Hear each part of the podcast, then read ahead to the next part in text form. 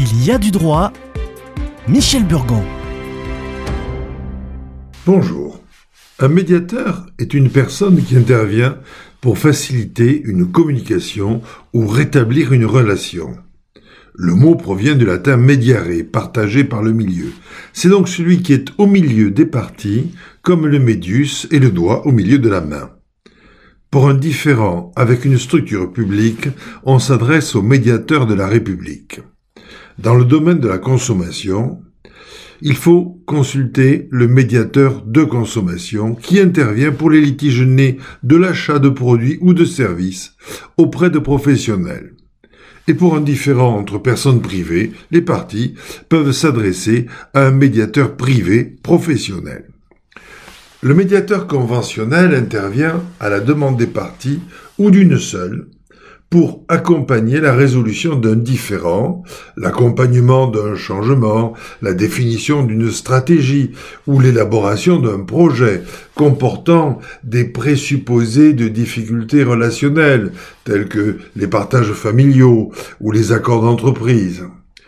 Le médiateur judiciaire, lui, est saisi par le juge après avoir requis l'accord des parties, il désigne une tierce personne afin d'entendre et de confronter les points de vue pour leur permettre de trouver une solution au conflit qui les oppose.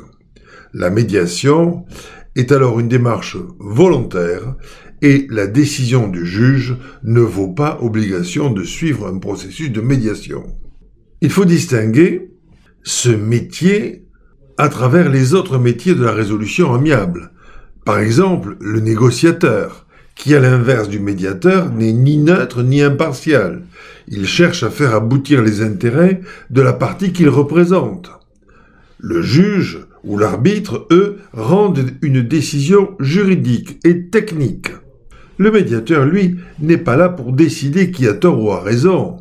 Il va aider à la recherche d'une solution que les parties pourront adopter sous la forme d'un contrat le processus de médiation de la consommation ne peut être mis en œuvre qu'à l'initiative du consommateur. Le professionnel ne peut pas l'initier. Le consommateur ne peut toutefois saisir le médiateur qu'à la condition d'avoir préalablement fait une démarche par écrit directement auprès du professionnel concerné ou de son service client pour tenter de résoudre son litige. Si cette démarche n'est pas effectuée, la demande de médiation ne sera pas recevable. Comment identifier le médiateur compétent Eh bien, les professionnels ont l'obligation de communiquer aux consommateurs les coordonnées du ou des médiateurs de la consommation dont ils relèvent en inscrivant ces informations de manière visible et lisible sur leur site internet, sur leurs conditions générales de vente ou de service, sur leur bon de commande ou par tout moyen approprié, par exemple par voie d'affichage. La liste de l'ensemble des médiateurs notifiés par la commission d'évaluation et de contrôle de la médiation de la consommation est accessible aussi sur son site internet. La médiation de la consommation s'applique alors à tout litige entre un consommateur et un professionnel dans le cadre de l'exécution d'un contrat de vente ou de prestation de service. La médiation ne s'applique pas évidemment aux litiges entre professionnels ni aux litiges concernant les services de santé qui ne sont pas considérés comme des litiges de consommation.